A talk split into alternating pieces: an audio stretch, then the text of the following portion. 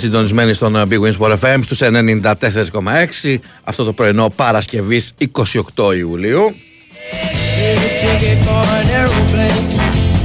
Ain't got Ένα δύσκολο πρωινό για μας, αλλά πρέπει να είμαστε εδώ και είμαστε εδώ. Παναγιώτης Τρίλος στην ε, τεχνική και μουσική επιμέλεια, Σωτήρης Ταμπάκος στη δημοσιογραφική υποστήριξη, Σταύρος Κονδορθήμιος στο μικρόφωνο μέχρι τις 12.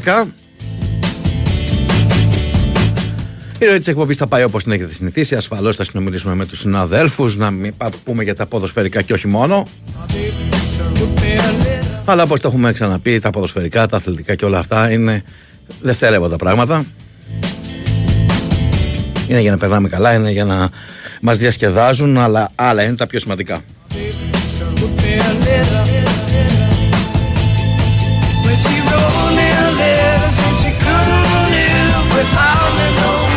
Φαντάζομαι περισσότερο από χθες το γνωρίζετε. Χθες το βράδυ έγινε γνωστό ότι έφυγε ο Γιώργος Θεοδωρακάκης στη ψυχή του κέντρου αθλητικού ρεπορτάζ και όχι μόνο. Μπορούμε να μιλάμε για πολλή ώρα, πολλές ώρες για τον Γιώργο, για τις ιδιότητές του και για τα χαρακτηριστικά του και για αυτά που μας έχει δώσει σε όσους ε, έχουμε περάσει από το κέντρο αθλητικού ρεπορτάζ και όχι μόνο. Και πιστέψτε με, δεν είναι λόγια που απλά λέμε για έναν άνθρωπο που φεύγει, γιατί συνηθίζουμε να λέμε δύο καλές κουβέντες. δεν υπάρχει άνθρωπος που τον έχει αναστραφεί έστω και ελάχιστα και δεν έχει να πει μια καλή κουβέντα.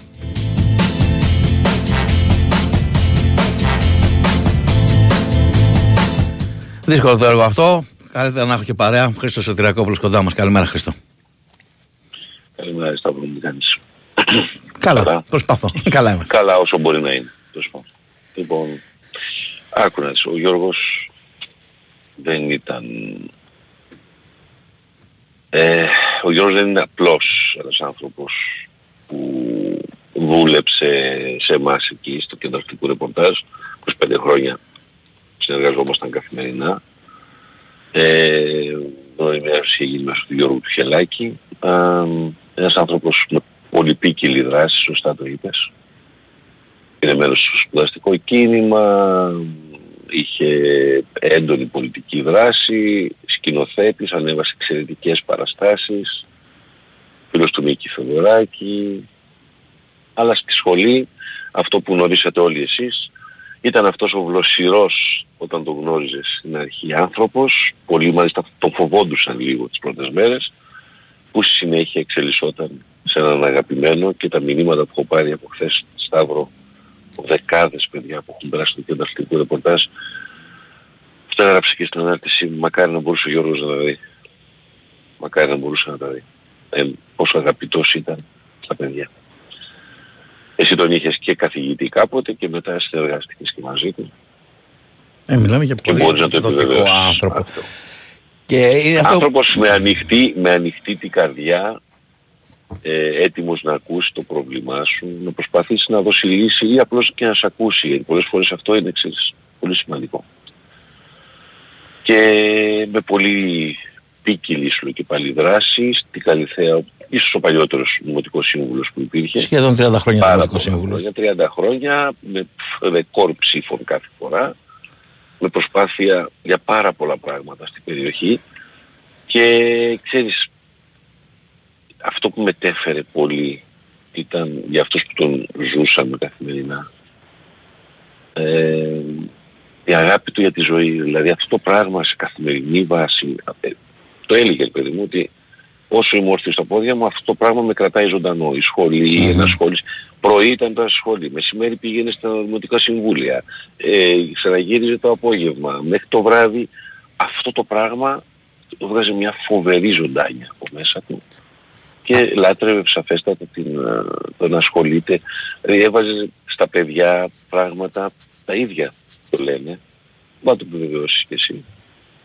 Να ψάξουν να βρουν πράγματα αυτές οι εργασίες που έκανε σχετικά πάνω σε ένα θεατρικό έργο, πάνω σε ένα βιβλίο. Ή, ήταν η ζωή του να προσπαθεί να μεταφέρει γνώση ε, και να βοηθήσεις στην ανάλυση, στην κριτική σκέψη, στο να πεις ελεύθερα τη γνώμη σου. Ένα από τα βασικά προβλήματα του, ελληνικού εκπαιδευτικού Σου μάθαινε να σκέφτεσαι. Ακριβώς. Με τη δικιά σου σκέψη. Ακριβώς. Έτσι, χωρίς να προσπαθήσει να επηρεάσει οι δικές του πολιτικές πεπιθήσεις, τις, ε, τις όποιες σκέψεις έχεις εσύ. Απλώς να σε βάλει στη διαδικασία να σκεφτείς. πόσο... Δεν θέλω να πω περισσότερα. Να, να το κλείσω λίγο εγώ. Πόσο ακριβές είναι αυτό που λες. Συζητούσαμε παιδιά που έχουν πέρασει από το κέντρο αθλητικού ρεπορτάζ και το βράδυ που όταν το μάθαμε όλοι ανταλλάσσαμε τηλέφωνα. Και λέγαμε αυτό ακριβώς ότι παρά τα πολλά προβλήματα υγείας που αντιμετώπιζε το τελευταίο καιρό, ναι. κάθε φορά που κέρδιζε μια μάχη έβγαινε και όχι απλά δεν με ψημιρούσε. Ήταν εκεί, δυνατός με το χαμόγελο ακόμα δηλαδή και σωματικά ήταν λίγο καταβεβλημένος, η διάθεσή του, η άβρα του ήταν αυτή που γνωρίζαμε όλα αυτά τα χρόνια η διάθεσή του ήταν αυτή που τον κράτησε παρά τα πολλά προβλήματα υγείας. Δηλαδή με την καρδιά του αυτό το πράγμα τον τράβηξε και τον πήγε πιο μακριά και από ό,τι μπορούσε να πάει. Ε, δυστυχώς φεύγοντας το τελευταίο διάστημα για τις λίγο ημέρες διακοπές στην Κρήτη ήταν φανερό ότι ήταν καταβεβλημένος και η ζέστη που, που του επιβάρυνε την κατάσταση. Τα τελευταία φορά μιλήσαμε προχθές αλλά για πρώτη φορά άκουγα μια ελαφριά παρέτηση στη φωνή του και αυτό ξέρεις λίγο με πάγωση. Τέλος πάντων, ο Γιώργος δεν ήθελε να λέμε ότι πεθαίνει κάποιος.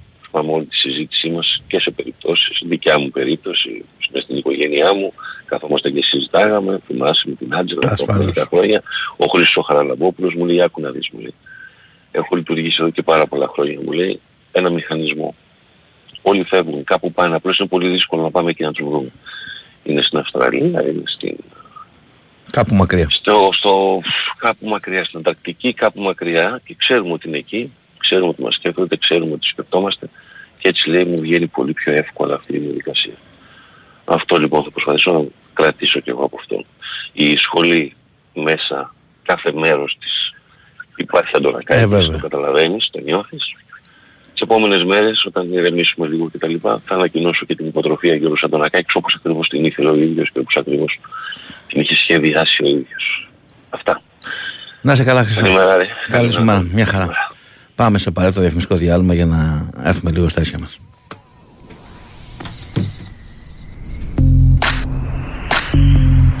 Η Winsport FM 94,6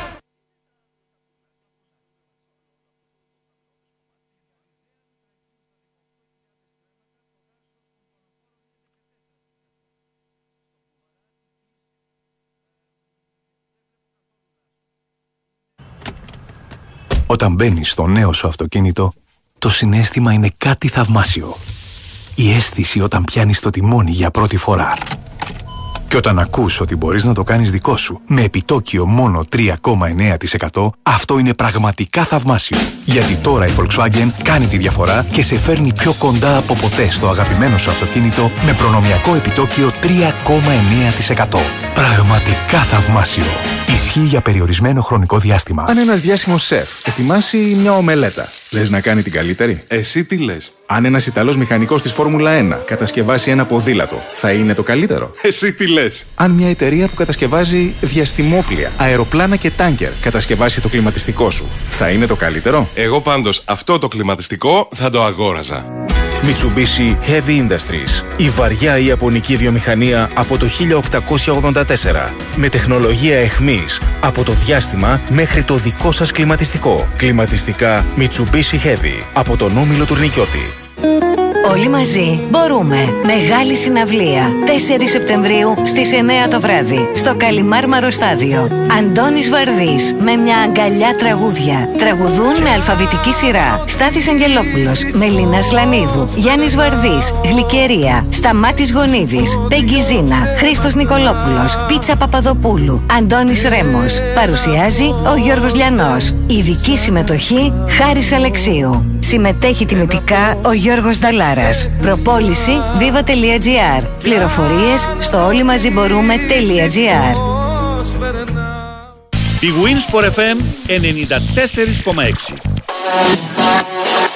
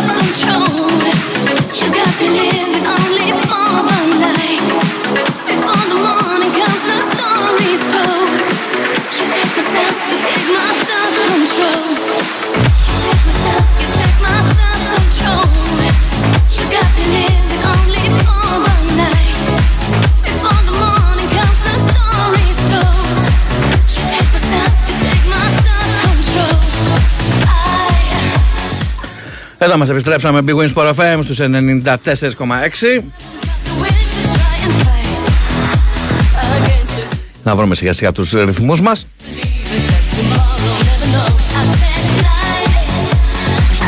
Ουσιαστικά στα μεθεόρτια βρισκόμαστε των χθεσινών ευρωπαϊκών αναμετρήσεων των ελληνικών ομάδων. Δεν το λες και επιτυχημένο το... Ε, επιτυχημένα τα χθεσινά αποτελέσματα Βέβαια έχουν, ε, έχει διαφορετική ανάγνωση το ένα παιχνίδι και το άλλο. Διαφορετικό είναι το μάτς του Άρη και διαφορετική αντιμετώπιση που πρέπει να έχει στο δεύτερο αγώνα και διαφορετικό το αυτό του ΠΑΟΚ. Τα λέγαμε και χθες το βράδυ. Ο Άρης παρουσιάστηκε πολύ κατώτερος ε, των ε, προσδοκιών. Υπάρχει βέβαια η δικαιολογία της, ε, της ομάδας που ακόμα δεν ε, έχει ομοιογένεια, αρκετά νέα πρόσωπα αλλά νομίζω ότι εκτός από ένα τεταρτάκι, άντε 20 λεπτό δεν ήταν ε, καθόλου καλός. Είχε πάρα πολλά προβλήματα ακόμα και στον ανασταλτικό τομέα που συνήθως φτιάχνει ε, τα αμυντικά σου έτσι, ε, καθήκοντα εκεί ρίχνεις το βάρος και μετά φτιάχνεις την δημιουργία σου. Παίκτες που παίζαν για τον εαυτό τους, βλέπε πάλμα και νομίζω ότι μόνο το Αριδά ε, είναι αυτός που διασώθηκε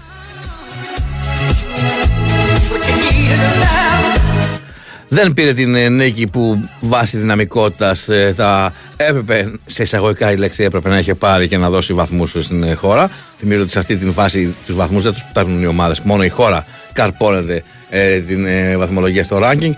Ε, από την άλλη, νομίζω ότι στοιχειοδός σοβαρό να είναι ο Άρης, έτσι όπω είδαμε την ε, Αραράτ στην ε, ε, ρεβάνς του Κλεάνος Βικελίδης θα μπορέσει να πάρει την πρόκληση εκτός αν πάθει κανένα κάζο όπως δυστυχώς μας έχει συνηθίσει τα προηγούμενα χρόνια ε, αγχωθεί, δεχτεί ένα γρήγορο γκολ και μετά θα είναι πολύ δύσκολα τα πράγματα. Ξαναλέμε μια ομάδα που ο Άρης ε, στοιχειοδός σοβαρός να είναι και πειθαρχημένος λογικά θα μπορεί να την ε, περάσει.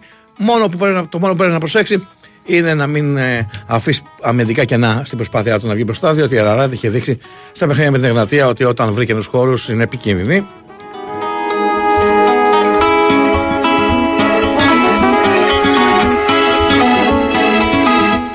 Από την άλλη, η ισοπαλία του Πάοκ είναι διαφορετική. Ο Πάοκ, ο οποίος έδειξε πιο έτοιμος ίσως από ό,τι περιμέναμε, ε, ήταν αυτός που πίεσε, που φυσικά είχε τον, ε, ε τον έλεγχο του παιχνιδιού.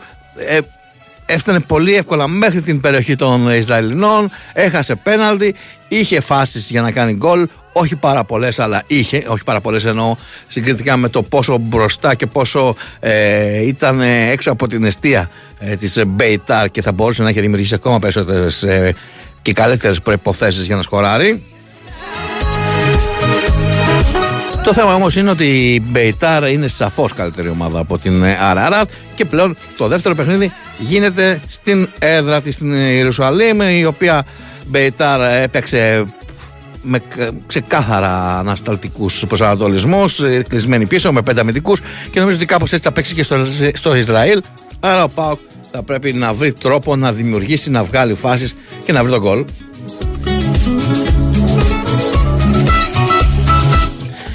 Νομίζω ότι Κάπως έτσι ήταν και οι προπονητές των δύο ομάδων τι ε, προσπάθειε των παικτών τους. Ο Τερζής δήλωσε ε, ότι δεν πήραν αυτό που ήθελαν, δεν είναι ευχαριστημένοι ε, από αυτό που είδαν και δεν είμαστε λέει αυτό που θέλαμε μέσα στον χώρο. Πάμε να πάρουμε την πρόκληση τώρα στην Θεσσαλονίκη. Πιστεύω πως στη Ρεβάνς θα είμαστε διαφορετικοί. Και ο ίδιος ο Τερζής κατάλαβε ότι η ομάδα δεν ήταν αυτό που θα έπρεπε να είναι. Από την άλλη, ο Λουτσέσκου δήλωσε ευχαριστημένος από την προσπάθεια των παικτών και λέει ότι παρά τα προβλήματα και το χαμένο πέναλτι, η ομάδα του έδωσε πολλά πράγματα, έκανε ευκαιρίες και μας έλειψε μόνο τον γκολ, τόνισε ο Ρουμάνος τεχνικός. Βέβαια, αυτό το μας έλειψε μόνο τον γκολ είναι ένα ζήτημα. Είναι ένα ζήτημα που συζητούσαμε και όλο το καλοκαίρι ψάχνοντας έναν σκόρερο Πάοκ, καθώς από πέρυσι είχε διαγνωστεί αυτή ε, η αδυναμία. Ήρθε ο Σαματά, Ήρθε όμως καθυστερημένα, δεν μπόρεσε να προσφέρει. Μάλιστα οι αλλαγές που έκανε ο Λουτσέσκου στα μέσα του δεύτερου μηχρόνου δεν πολύ βοήθησαν τον Πάο και είναι αλήθεια.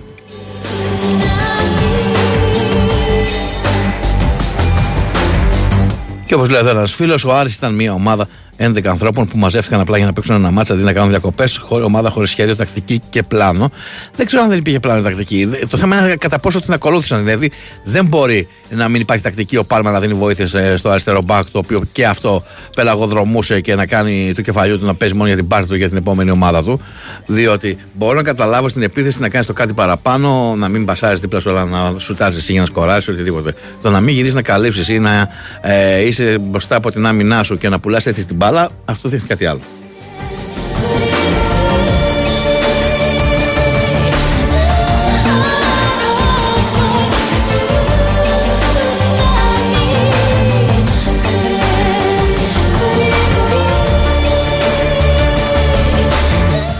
Να πούμε τις καλημέρες μας και στον Κώστα από την Νίκαια Σταθερό Ακροατή και στην Μαρία που λέει Χαζοβαρίτσε.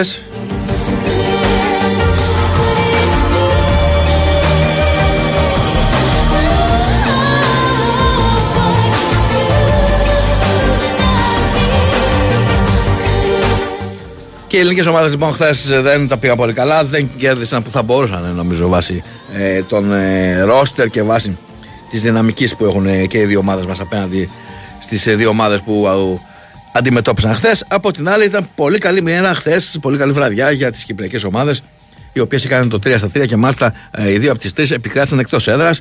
Καμπάλα Ομόνια 2-3, Τορπέιντο ΑΕΚ Λάρνακας 2-3 επίσης και από Έλβο Ιβωτίνα 2-1.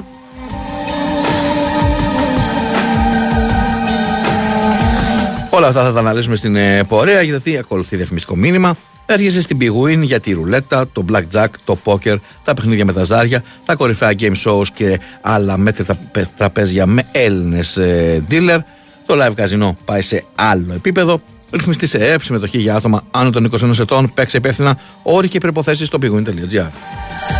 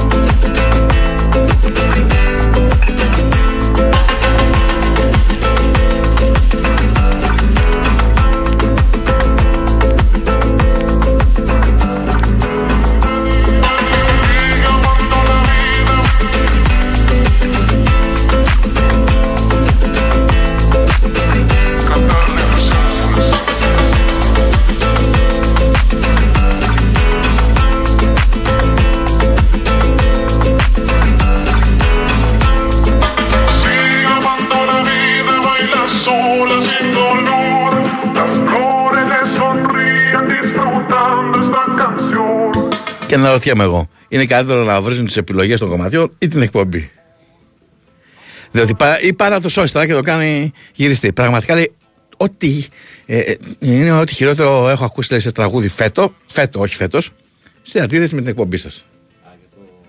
Εντάξει, έλα τώρα, εντάξει. Σιγά. Πήγαμε, θα πάμε λίγο να. θα, θα ανεβούμε.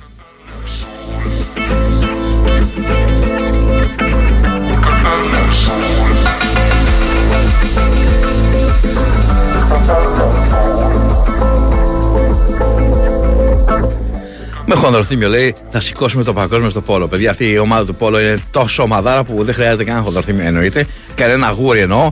Ε, δεν χρειάζεται καμιά μακανία. Νομίζω μόνο και μόνο που μπαίνουν ε, έχουν τέτοια αυτοπεποίθηση και τέτοιες ικανότητες που θα μπουν να το πάρουν και να πανηγυρίσουμε όλοι μαζί τους.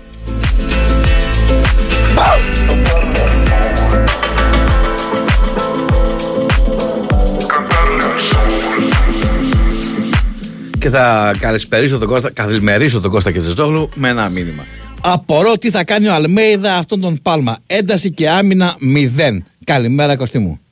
Καλημέρα, καλημέρα. Σχολίαζα λίγο πριν ε, το, το, το, το άρχη του ΠΑΟ και έλεγα ότι ο Πάλμα δεν είναι ότι κάνει κάτι δημιουργικό μπροστά παραπάνω για να δειχθεί. Είναι ότι και πίσω δεν μαρκάρει, ε, πουλάει μπάλες κτλ, κτλ. Μάλλον από εκεί ορμόμενος το έστειλε το μήνυμα ο φίλος.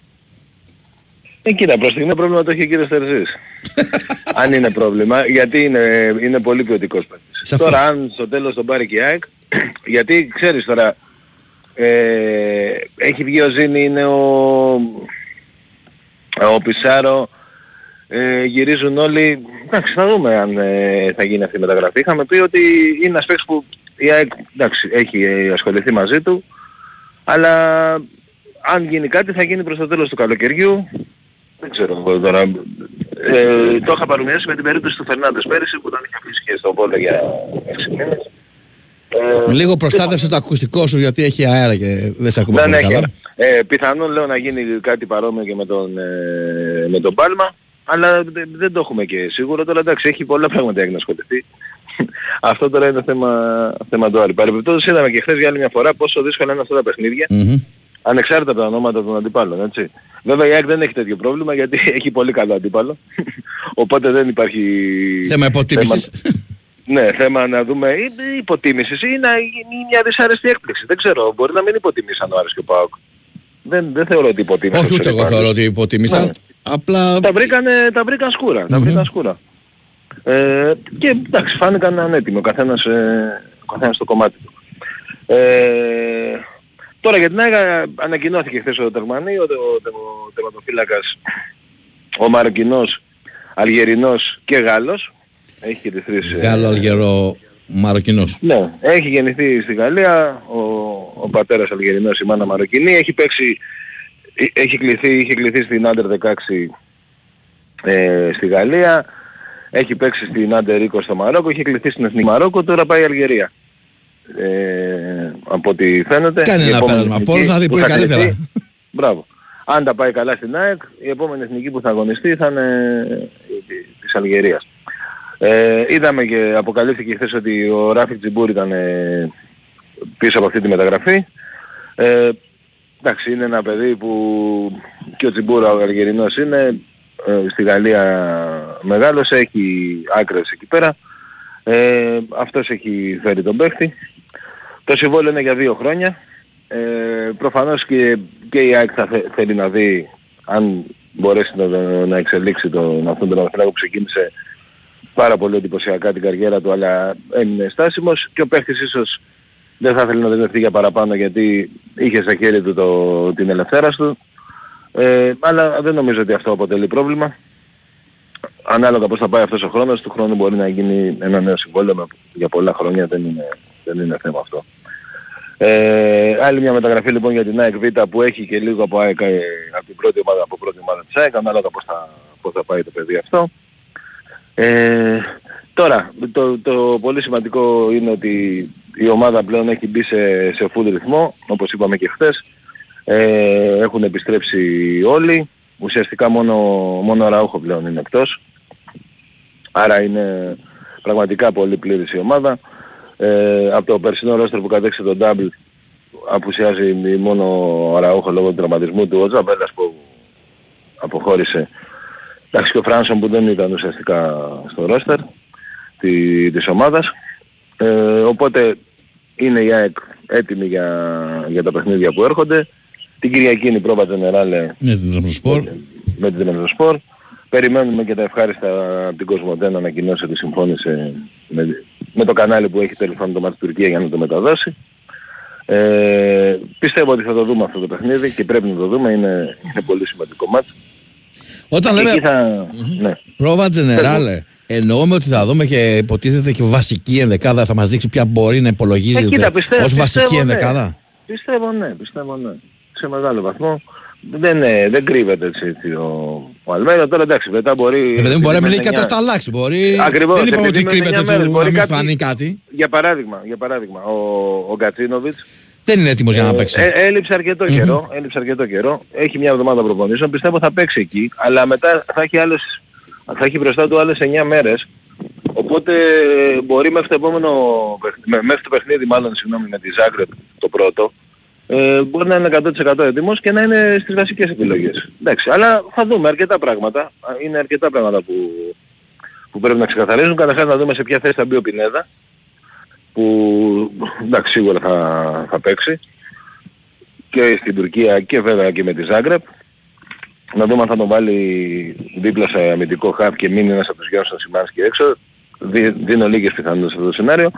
Ή αν θα παίξει μπροστά αριστερά που δίνω πολλές πιθανότητες σε αυτό το σενάριο γιατί υπάρχει και η, η θέση πίσω από το, σο- από το φόρ αλλά έτσι όπως έχω δει και το Τζούμπερ και επειδή είναι από την αρχή και είναι σε καλή κατάσταση, σε φόρμα συνέχεια, δεν νομίζω ότι ε, θα, γίνει, θα, θα επιλεγεί εκεί ο Πινέδα, δηλαδή πίσω από το φόρο, έχει παίξει εκεί πέρα αρκετά μάτς. Πιστεύω ότι θα παίξει ο Τσούμπερ με το, με το Λιβάη, θα είναι το δίδυμο. Οπότε ο Πινέδα μάλλον θα πάει για αριστερά και μετά είναι, ε, δηλαδή τώρα ε, είναι η ΑΕΚ έτσι το, το υλικό της αυτή τη στιγμή που αν μου έλεγες να σου, ε, ε, να σου πω τρεις τέσσερις παίχτες θα μπορούσα να σου πω που θεωρώ σίγουρους για, το, για την εντεκάδα ας πούμε με τη Ζάγκρεπ.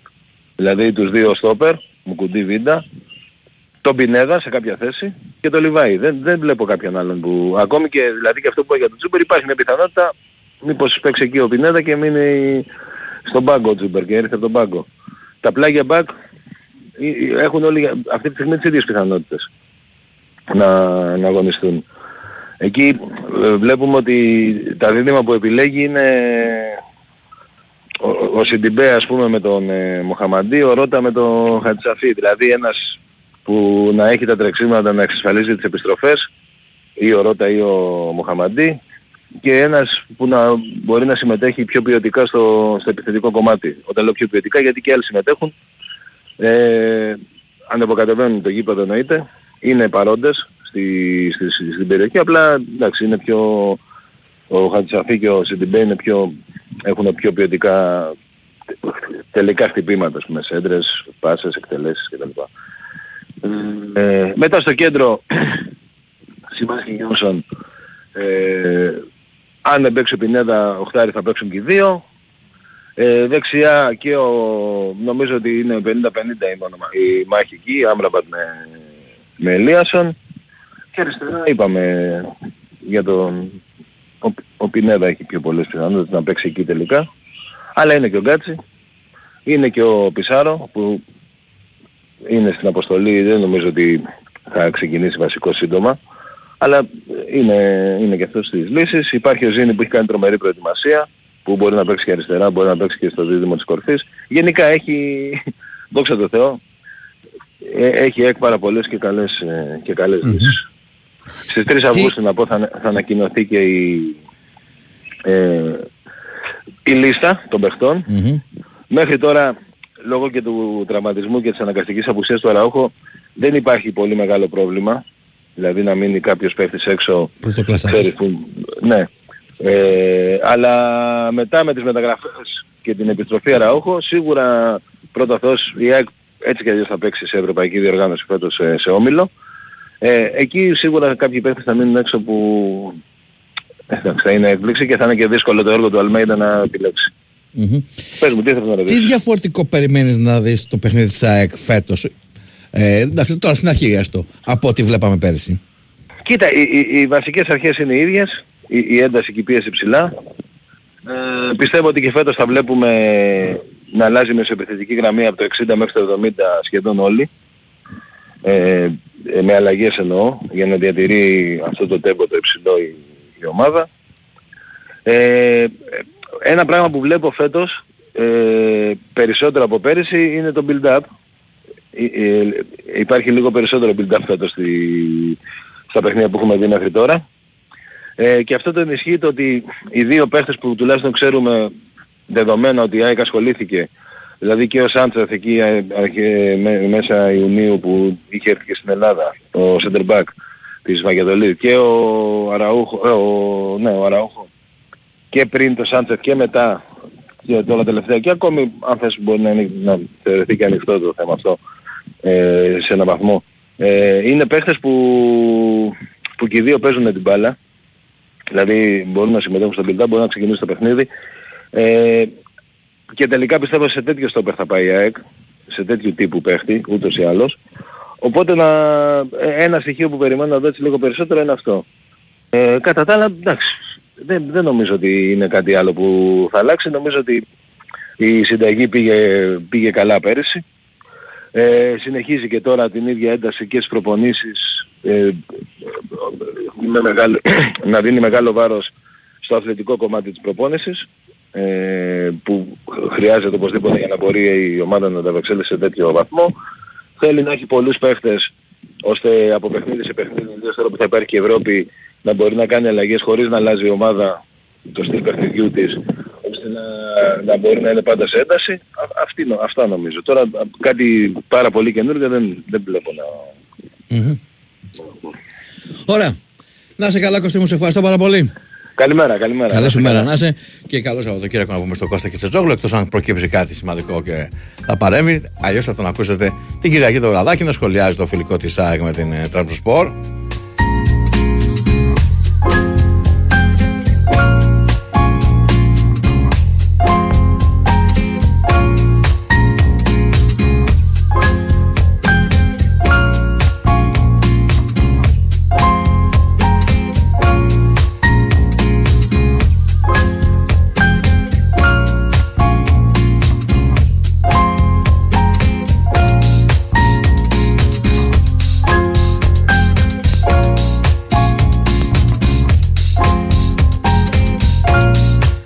Πότε λέει θα οριστούν οι μέρες και οι ώρες της πρώτης αγωνιστικής του πρωταθλήματο. Εντάξει, έχουμε ακόμα μέλλον. Έχουμε σχεδόν 20 τόσες μέρες, 25 μέρες.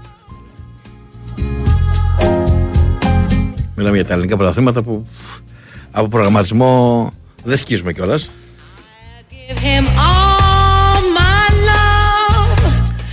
Προφανώς έχει στείλει σε άλλη εκπομπή μήνυμα ο φιλό που ξεκινάει. Ρε πιτσιρίκο, πότε δεν θα πω καν το, το υπόλοιπο μήνυμα. Ευχαριστώ πάντως. That's all I do. I give him all my love. That's all I do.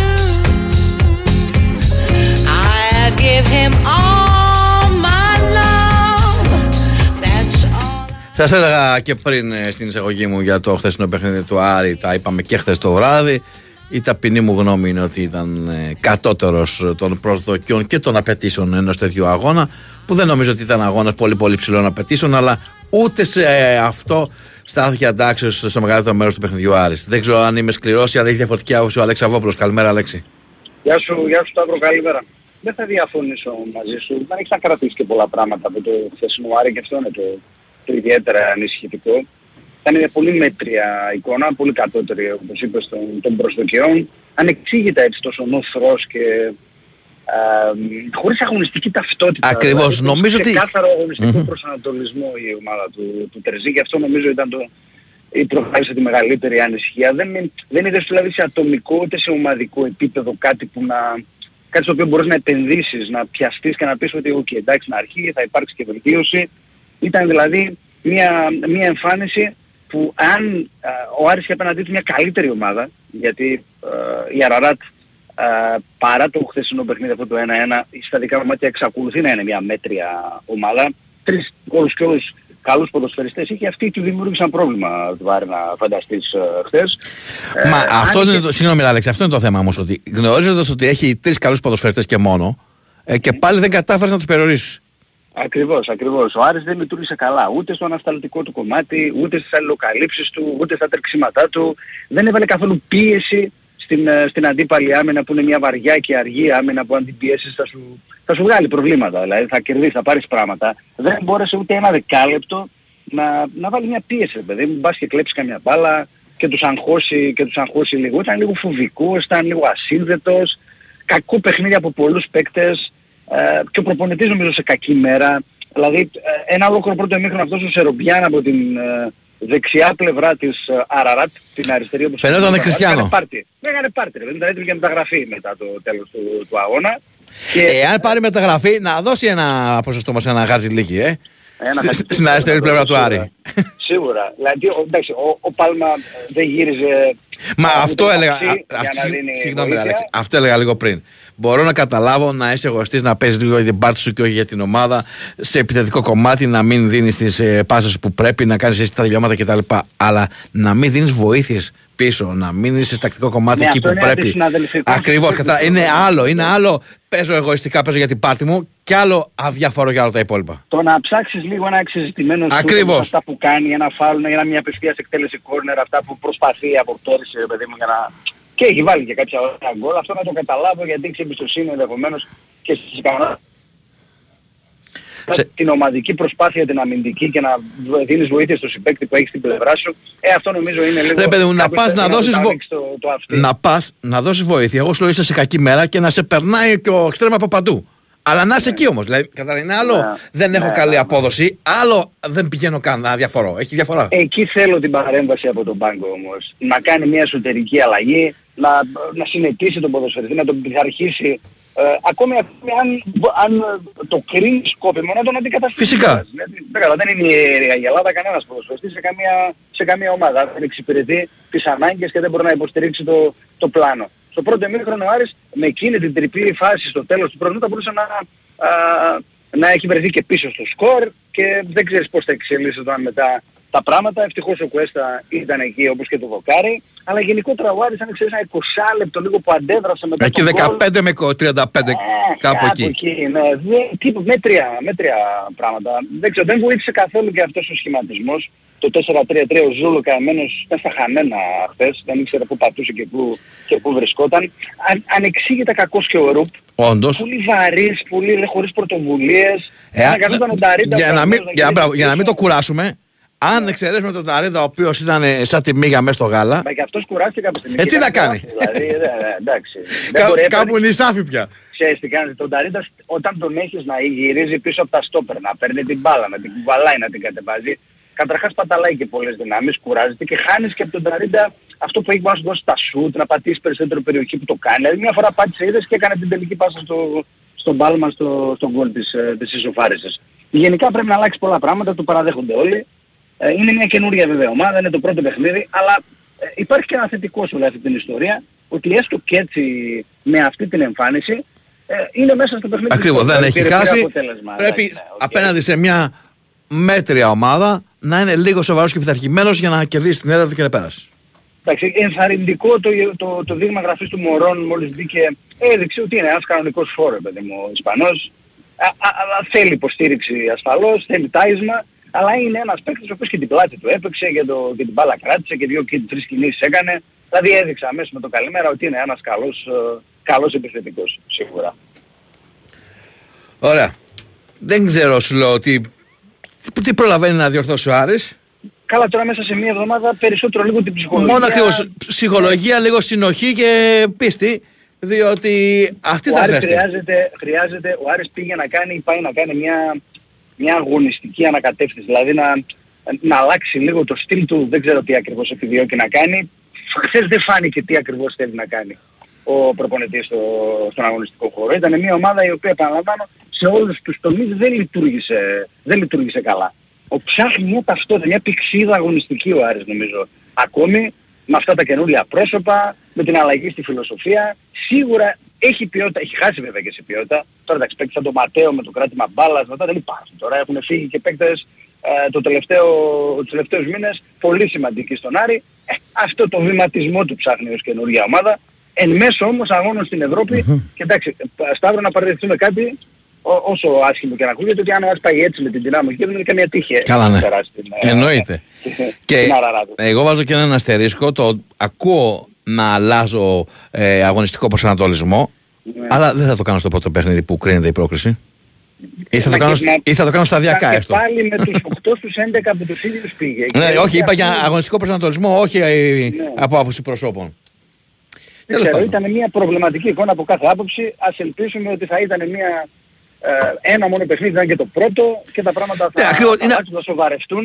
Είναι και θα αυτό που καλύτερη είπες στην Ελλάδα. Αλέξη, ότι με την προβληματική αυτή εμφάνιση ε, τουλάχιστον ε, είναι το ίδιο ακόμα ανοιχτή η πρόκριση. Ναι, και χτύπησε ένα καπανάκι. Ε, Σίγουρα αυτό Ακριβώς. το άκουσαν όλοι τώρα χθες. Δεν το συζητάω. Δηλαδή αν ο Άρης για παράδειγμα κέρδιζε ένα 0 με τέτοια εμφάνιση μπορεί αυτά να τα έκρυβε όλα στο, κατά το χαλάκι. Αυτό τουλάχιστον το 1-1 δεν μπορεί να, τα, να κρύψει κάποια προβλήματα, κάποιες ανορθογραφίες που πρέπει να επιγόντως να, να βελτιωθούν. Ωραία. Να σε καλά, Αλέξη, ευχαριστώ πάρα πολύ. Καλημέρα. Καλή σου μέρα, καλημέρα στον Αλέξη Σαββόπουλο. Ακούσαμε λοιπόν ε, και τα του Άρεος που λέγανε και παλιά. Πάμε σε αθλητικό δελτίο ειδήσεων με τον Νικόλα Κτύπη και επιστρέφουμε για τη δεύτερη ώρα της εκπομπής.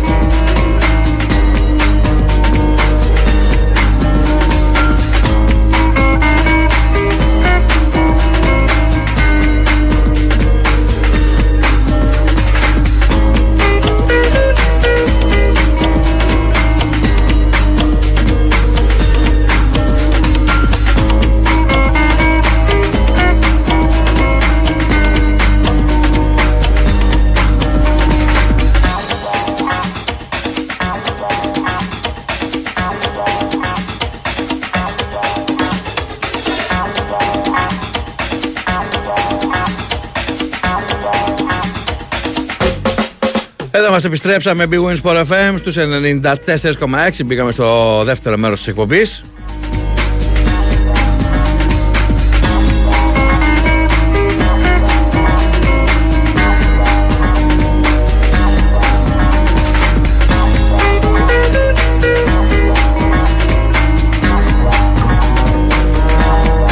Θα πούμε ακόμα μια δυσάρεστη είδηση. Πέθανε ο πρώην διαιτητής και επικεφαλής της ΚΕΔΕΣ Τέλειος Σημειονίδης σε ηλικία 69 ετών.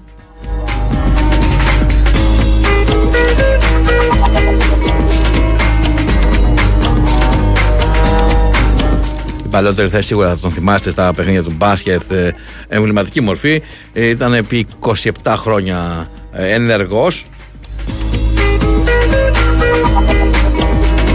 και κατέληψε την ε, αγωνιστική δράση, να το πούμε έτσι. Ε, κρέμασε τις φυρίες το 2000, αλλά από εκεί και πέρα ε, παρέμεινε στον ε, χώρο και διατέλεσε και μέλο της ε, ΚΕΔ. Αλλά και πρόεδρος της ε, ΚΕΔ.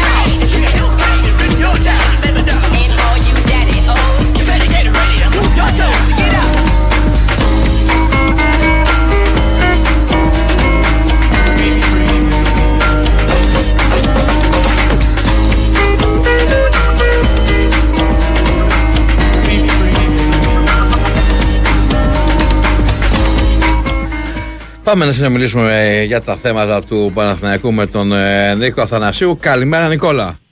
Καλημέρα Σταύρο μου. Από τις πιο ήρεμες μέρες των τελευταίων, ε, τον τελευταίο καιρό νομίζω, η σημερινή, δημοσιογραφικά. Ισχύει. Ισχύει, αλλά για να δούμε τι μπορεί να προκύψει μέσα στο Σαββατοκύριακο και το λέω αυτό γιατί...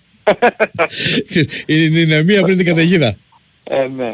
Ε, εντάξει, είχαμε πει και τις προηγούμενες ημέρες ότι ο Παναθηναϊκός μετά τον τραυματισμό του Μπάρτσα και το οποίο θα τον κρατήσει εκτός για τουλάχιστον τρεις εβδομάδες έχει γκαζώσει με τα γραφικά για να κλείσει το κοινό που υπάρχει στο κέντρο της άμυνας. Θυμίζω εδώ ότι αυτή τη στιγμή η μόνη διαθέσιμη κεντρική αμυντική πρώτης γραμμής είναι ο Γετβάη και Μάγκλουσον, οπότε καταλαβαίνουμε όλοι ότι ο Παναθηναϊκός θα πρέπει το συντομότερο δυνατό να καλύψει αυτό το κενό α, εν ώψη των παιχνιδιών που θα ακολουθήσουν την Ρεβάνς με την Δνήπρο, εκτός συγκλειστικού αυτό που θα είναι τα παιχνίδια με την Μαρσέη και ε, νομίζω ότι οι πράσινοι τις τελευταίες ώρες ε, έχουν βάλει στην τελική ευθεία ε, κάποιες περιπτώσεις, κάποια περίπτωση θα δούμε.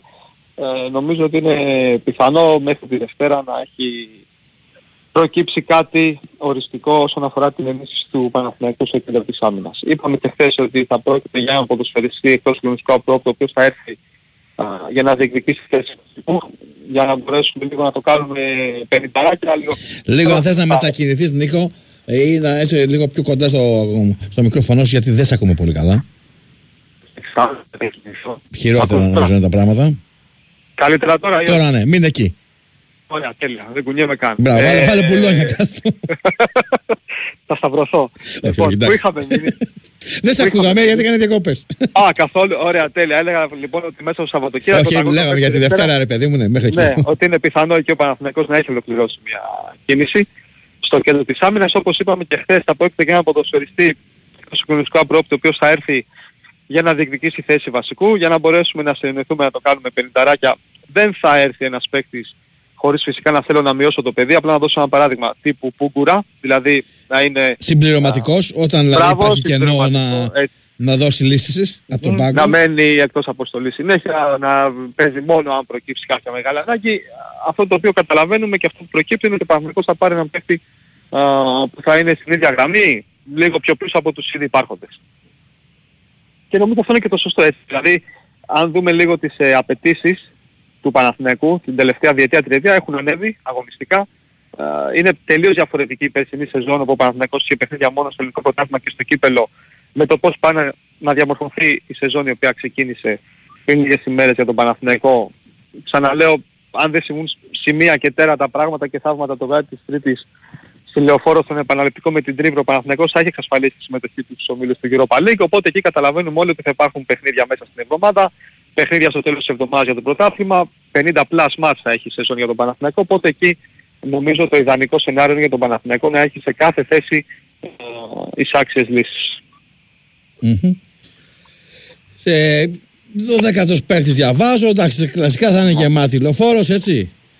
Ε, ναι, δεν θα πέφτει ούτε καρφίτσα, είναι λογικό.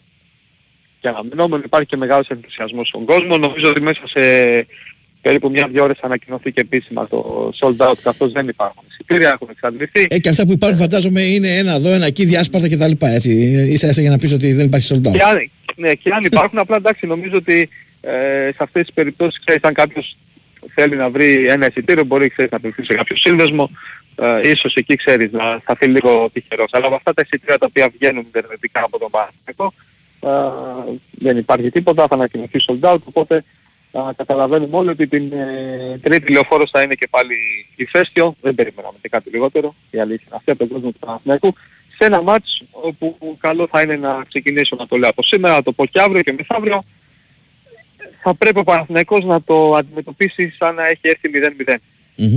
Ναι, στη, στη Σλοβακία. είναι Δεν το κλεισέ, συζητάμε αλλά καν αυτό. εδώ όντως κολλάει. Ε, ναι. Όσο κλεισέ και να είναι, Αυτό λέω, όντως κολλάει. Ναι. δηλαδή η σχέση Κολλάει. μας η ραδιοφωνική έχει αρχίσει λίγο άσχημα με αυτά τα κλισέ. Γιατί, Και- όχι, αφού μας αρέσουν τα Όχι, κλισέ αυτό και λέω και τους δύο. κάναμε την γραφικότητα που ένα σου λέγε το κλισέ πάνω στον άλλον. Λοιπόν, Έτσι θα κλείσουμε κιόλας.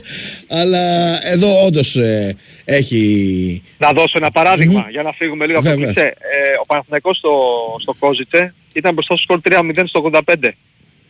Οκ. Ε, μέσα σε 10 λεπτά χαλάρωσης, όχι σε 90 λεπτά, σε 10 λεπτά χαλάρωσης, δέχτηκε ένα γκολ και απειλήθηκε άλλες δύο φορές. Γεγονός. Οπότε καταλαβαίνουμε όλοι από την εικόνα του παιχνιδιού αυτού τι μπορεί να προκύψει σε αυτό το επίπεδο όταν 10 λεπτά ένα σύνολο αφαιρεθεί από το αγωνιστικό χώρο. Γιατί αυτό έγινε έτσι. Και έκανε έξαλλο τον Πρινιόλη ο οποίος ε, πραγματικά δεν ξέρω αν τον έχει δείξει κάμερα, νομίζω όχι. Ε, είχε τρελαθεί με τη λήξη του παιχνιδιού. Πραγματικά ήταν σαν να είχε δεχτεί ο Παναθηναϊκός σε τρίποντο και να είχε χάσει το μάτσο με 4-3. Ναι, μωρέ, να σου πω γιατί. Διότι με το 3-0 ε, θε- θεωρώ ότι δεν υπήρχε καμία πιθανότητα. Και τώρα είναι φυσικά το απόλυτο φαβόρι ο Παναθηναϊκός, αλλά τώρα έχει φορτωθεί με λίγο άγχος. Τι εννοώ. Σε περίπτωση που λίγο γίνει μια στραβή, λίγο δεν ξεκινήσει καλά ε, και δεχτεί ένα γκολ, μετά λες όπα. Πλέον Ναι. έχουμε ξανά βάλει την ε, ε, πρόκριση υπό διαπραγμάτευση. Ναι. Συμφωνώ. Συμφωνώ. Αυτή τη στιγμή ας πούμε αν δίναμε πιθανότητα θα λέγαμε ότι ο Παναθηναϊκός έχει περάσει κατά 75%. Αν είχε έρθει 3-0 θα λέγαμε 95% πώς θα γινόταν να αποκλειστεί; Από αυτή την άποψη έχει δίκιο. Απλά ήταν κακό το τελευταίο δεκάλεπτο από την άποψη της χαλάρωσης, αλλά από την άλλη Είναι θα και ένα κάνει καμπανάκι καλό- για να μην Μπράβο, κατέβει είναι καλό. η- την Σωστά. Τρίτη στο ρολόι. Σωστά. Σωστά. Σου δείχνει ως ομάδα ότι ο αντίπαλος, οκ, μπορεί ο Παναθηναϊκός να τον είχε στο 3-0, στο 85, αλλά είναι μια ομάδα η οποία χρειάζεται πολύ μεγάλη προσοχή και σε καμία περίπτωση ο Παναθηναϊκός δεν μπορεί α, να τους υποτιμήσει. Οπότε η νοοτροπία με την οποία θα πρέπει να κατέβει αυτό το παιχνίδι έχει να κάνει α, με το να πάρει ακόμα μία νίκη. Δηλαδή να μπει μέσα, να πάρει ακόμα μία νίκη, να δώσει τους βαθμούς στο ελληνικό ποδόσφαιρο, τους οποίους τόσο χρειαζόμαστε και έπειτα α, να αρχίσει να σκέφτεται τα παιχνίδια με τη Μαρσέη. Μμμ. Ωραία. Ε, και από εκεί και πέρα νομίζω μετά την τρίτη θα τρέξουν και τα υπόλοιπα μεταγραφικά. Είναι πολύ πιθανό. Αυτή τη στιγμή ο μόνος σίγουρος είναι ο κεντρικός αμυντικός. Δηλαδή αυτός που μπορώ να πω 100% Ε, ναι, το αυτό Παναθηναϊκός όμως θα είναι πάρει άμεσο. ένα. Ε, Ναι, ή είναι είναι άμεσο. άμεση προτεραιότητα. Δεν υπάρχει κάτι που να μπορώ, ξέρεις, να πω με σιγουριά 100% ότι θα γίνει άμεσα μετά την τρίτη. Το έχουμε πει και τις προηγούμενες ημέρες, λέμε ότι ο Παναθηναϊκός θα κοιτάξει να πάρει και έναν δεξιό μπακ. Τώρα το πότε θα γίνει αυτό μέσα στο καλοκαίρι, ξέρεις, δεν είναι ακόμα τόσο, τόσο ξεκάθαρο και πάντα υπάρχει και το ανοιχτό παραθυράκι για έναν ε, αμυντικό μέσο, έναν παίκτη Αυτό στο θα έξι, σε αλλά ρωτούσα. όλα αυτά, ναι, αλλά όλα αυτά είναι θεωρητικά τελείως. Δηλαδή αυτή τη στιγμή δεν υπάρχει απόφαση ότι αύριο το πρωί ο Παναθηναϊκός πάει να πάρει έναν δεξιό μπακ ή να πάει να πάρει ένα εξάρι. Αυτή τη στιγμή προτεραιότητα έχει ο επαναληπτικός με την Τρίπρο, απόλυτη και από τη στιγμή που τραυματίστηκε και ο Σέγκεφελτ είναι ως προτεραιότητα το να έρθει ένας κεντρικός αμυντικός. Αν δεν είχε χτυπήσει ο, ο αρχηγός του Παναθηναϊκού, ο Παναθηναϊκός δεν θα είχε ασχοληθεί καθόλου με τα μεταγραφικά αυτή την εβδομάδα. Μμμ. Σε επίπεδο το να πάει να τελειώσει μια Ναι, ναι, μεταγραφή, είναι άλλο δηλαδή, το αρμόδιο τμήμα να ασχολείται, να τρέχει, να κοιτάει, να εξετάζει, να κάνει επαφές και άλλο να Βέβαια. τρέξει άμεσα για την ε, απόκτηση παι- ποδοσφαιριστή. Ο Τσέριν σε τι στάδιο βρίσκεται, Ο Τσέριν έκανε την Τετάρτη το πρώτο μέρος του προγράμματος, σιγά σιγά αρχίζει να ανεβάζει ρυθμούς, να δούμε α, και σήμερα με την επιστροφή στις προπονήσεις μετά το χθεσινό ρεπό, αν θα, ξέρεις, ανεβάσει και άλλο ρυθμούς, έχει μείνει αρκετό καιρό έξω. Μμμ. Έτσι από Ναι, τις 4 φαντα- Ιουλίου, τρεις εβδομάδες και. Όντως, δεν το συζητάμε τώρα για το μάτι της Τρίτης. Αν και για τα επόμενα ευρωπαϊκά παιχνίδια γίνεται λόγος Ναι, Φαντάζομαι εξάλλου, κατά είναι- πόσο θα είναι εξάλλου έτοιμος. τώρα είναι και εκτός Ευρωπαϊκής Λίστας. Νομίζω ότι αν είναι υγιής, αλλά να περιμένουμε να το δούμε λίγο, το πιο πιθανό σενάριο είναι να βρίσκεται κανονικά στη λίστα την Ευρωπαϊκή τα παιχνίδια με την, ε, με την Μαρσέγα. Αλλά να το δούμε λίγο αυτό μέσα στη εβδομάδα γιατί αυτό το οστικό είδημα ξέρεις είναι λίγο ύπουλο, είναι λίγο περίεργο. Οπότε να δούμε πώς θα πάει μέσα στην εβδομάδα και μέσα στις επόμενες ημέρες για να έχουμε μια πιο ξεκάθαρη εικόνα. Μμμ. Ωραία. Να είσαι καλά Νίκολο μου. Σε ευχαριστώ πάρα πολύ. Καλή συνέχεια Σταύρο. Μια Καλημέρα. χαρά. Καλημέρα και στον ε, Νίκο Αθανασίου.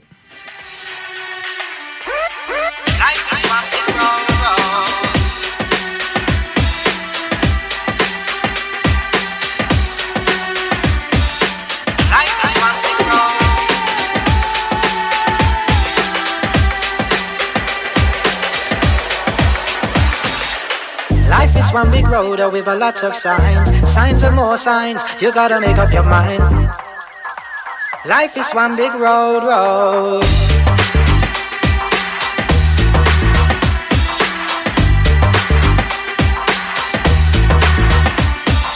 Many a sorrow, many a joy. Never you try to take life for a toy. Ρωτάει εδώ ένα φίλο αν μετά την αποχώρηση του Καμπετσί στο ρόστερ δεν απαιτείται και ένα φόρ συμπληρωματικό. Ε, έτσι αλλιώ υπάρχει συμπληρωματικός φόρ. Υπάρχει ο Γερμέγεφ, ο οποίος θα αποτελέσει τον ε, τρίτο επιθετικό στο ρόστερ του Παναθηναϊκού. Εκτός αυτού, νομίζω ότι ούτως άλλως ο Καμπετσί ε, δεν υπολογιζόταν. You gotta make up your mind to face reality all the time. No.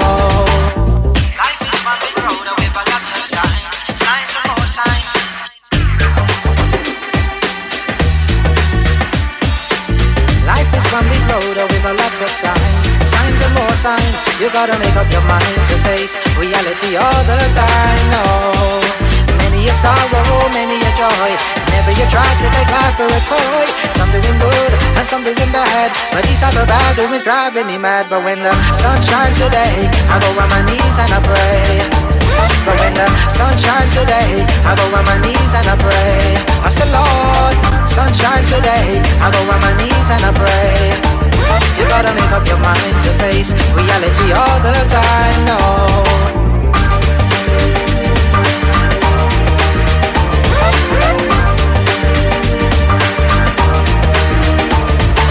No, no, no, no. People in a sorrow. Think about today, but them not think about tomorrow. What type of life are we living? Murderation, raping and killing and sin. No, no, no, no, no, no, no. People in a sorrow. Think about today, but them not think about tomorrow. What type of life are we living? Murderation, Babylon, judgment.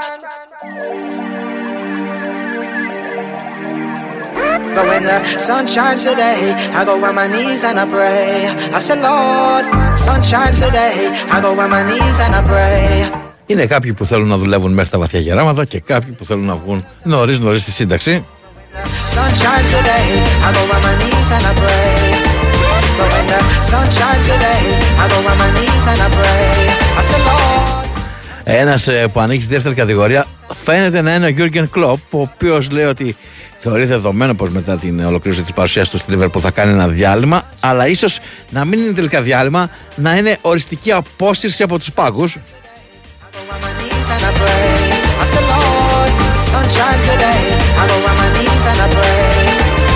Έχω λέει συμβόλαιο με τη Liverpool και θέλω να το εξαντλήσω. Μετά όμως θέλω ένα διάλειμμα, δήλωσε αρχικά ο Γιούργεν Κλοπ.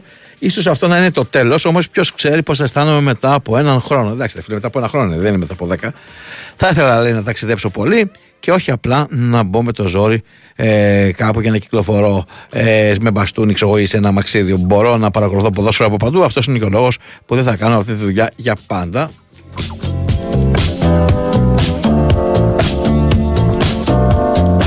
Και αυτή είναι η διαφορά τώρα ταξιδιού με ταξιδιού. Ε, ο άνθρωπος έχει ταξιδέψει άπειρες, αμέτρητες φορές, αλλά άλλο πας για δουλειά και είσαι σε ένα ξενοδοχείο και άλλο πας για τουρισμό.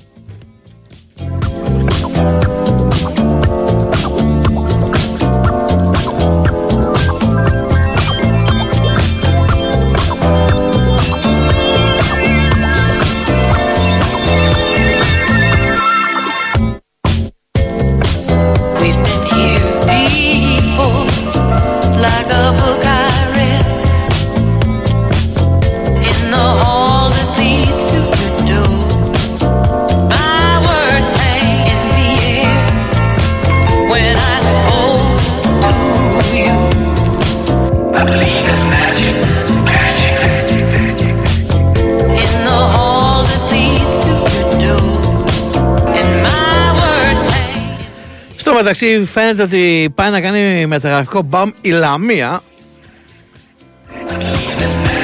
Η οποία έχει προαναγγείλει βόμβα μέσα από μια φωτογραφία που δημοσίευσε χωρίς να αποκαλύπτει το πρόσωπο του ποδοσφαιριστή.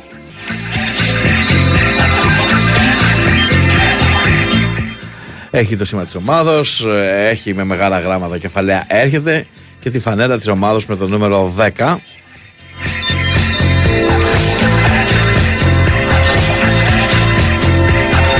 Οι πληροφορίες αναφέρουν ότι αυτή η φανέλα ε, θα ανήκει φέτος στον Καρλίτο, στον 33χρονο Ισπανό επιθετικό που αγωνίστηκε στον Παναθηναϊκό για δύο σεζόν.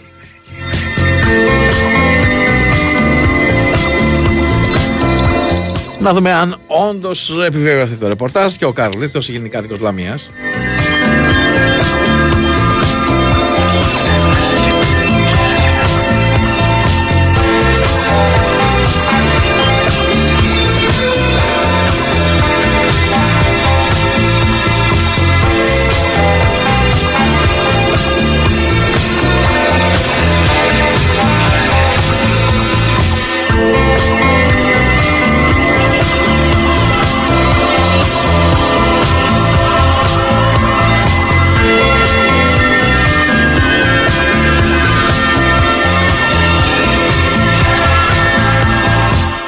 Ακολουθεί διαφημιστικό μήνυμα, ενισχυμένες αποδόσεις, κορυφαίο live στοίχημα, ειδικά παικτών, αγορές για κάθε πόντο και σούπερ προσφορές. Μπορείς να τα ανακαλύψεις και εσύ στην Big Win. Ρυθμιστή σε ΕΠ, συμμετοχή για άτομα άνω των 21 ετών. Παίξει υπεύθυνα όροι και προποθέσει στο bigwin.gr.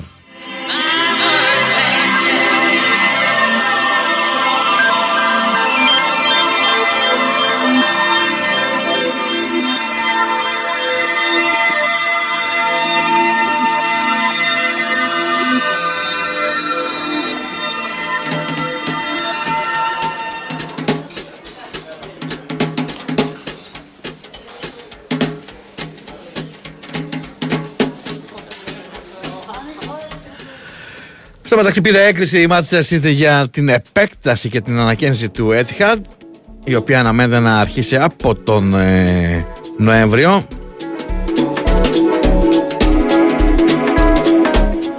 Από 53.000 ε, θέσεις που έχει χωρητικότητα το γήπεδο της ε, City θα φτάσει τις 60 7.000 θέσεις επιπλέον που θα κοστίσουν περίπου 400 εκατομμύρια ευρώ.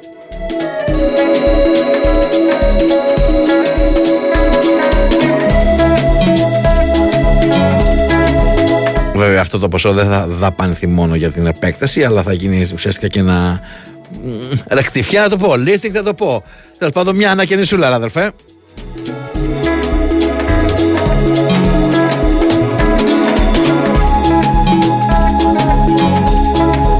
Μέσα σε όλα αυτά ε, προβλέπεται λοιπόν και η κατασκευή μπαρ στην οροφή του γηπέδου με θέατρο αγωνιστικό χώρο.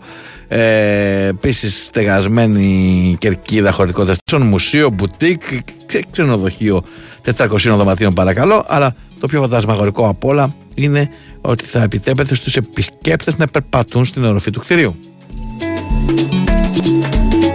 Πάμε πολιτική ενημέρωση και επιστρέφουμε για το τελευταίο ημίωρο.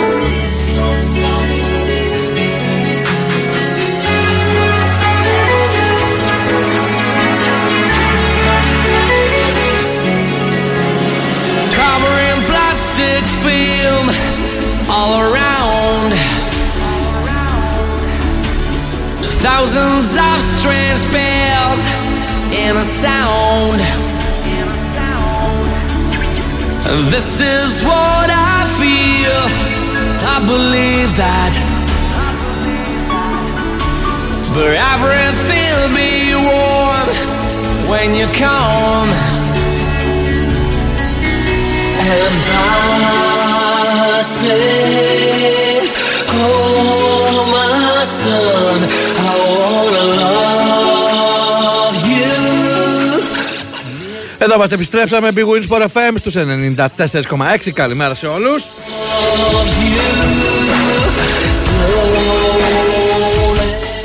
Συνεχίζουμε με τα ρεπορτάζ. Πάμε να ακούσουμε τι συμβαίνει σήμερα στην ομάδα του Ολυμπιακού που νομίζω ότι πρώτη είδηση και δικαίως είναι ο Κένεντι. Καλημέρα στον Νίκο Σταματέλο.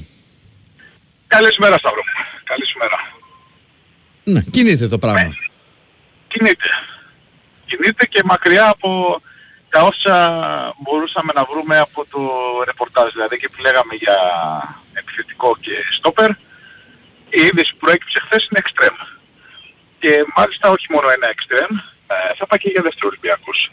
Γιατί αυτό είναι το πλάνο του Κορδόν και του Μαρτίνε. Στα έλεγα. Και με αυτό το τρόπο γίνεται.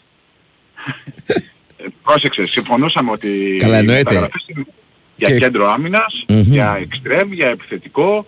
Αυτά είναι τα δεδομένα. Για αριστερό μπακ ε, όταν ξεμπερδέψει με την υπόθεση Ρέαμτσουκ. Δεδομένα πράγματα ήταν, ε, ήταν αυτά. Ε, Απλά ξε- προέκυπτε από το ρεπορτάζ ότι θα είναι ε, ο επιθετικός αυτός που θα αντιθέσει στα ερυθρόλευκα. Η επόμενη μεταγραφική κίνηση του Ολυμπιακού φαίνεται ότι θα είναι ο Κέννεντι. Και λέω φαίνεται γιατί αυτός είναι ψηλά στη λίστα του Diego Μαρτίνεθ. Τον ξέρει, ε, έκανε εξαιρετική χρονιά μαζί του στην ε, Γρανάδα και αυτόν θέλει να, να ντύσει στα ερυθρόλευκα ο Κορδόν με τον α, Μάρτινεθ. Ε, φαντάζομαι σήμερα αύριο θα υπάρχουν οι οριστικές εξελίξεις επί του θέματος για να ξέρουμε πού ακριβώς ε, βαδίζουν οι ερυθρόλευκοι και στο, στο συγκεκριμένο κομμάτι δηλαδή στην ενίσχυση στα άκρα της επίθεσης. Ε, και περιμένουμε να δούμε τι θα προκύψει και για τον ε, δεύτερο εξτρέμ γιατί ε, εντάξει, δεν προκύπτει από τον Ολυμπιακό, από τον Ολυμπιακό είναι ξεκάθαρη. Ε, δεν, δεν πρόκειται να επιβεβαιώσουν τίποτα, ε, ούτε καν ας πούμε για τον Κέννεντι. Ε, το πολύ πολύ κάποια στιγμή να μας ενημερώσουν ότι ε, θα είναι στην Ελλάδα στις, ξέρω εγώ, στις 5.30 το απόγευμα του Σαββάτου της Κυριακής. Αυτή είναι η στάση των, ε, στον Ερυθρόλευκων και δεν πρόκειται να αλλάξει ούτε στο θέμα του Κέννεντι και είναι λογικό.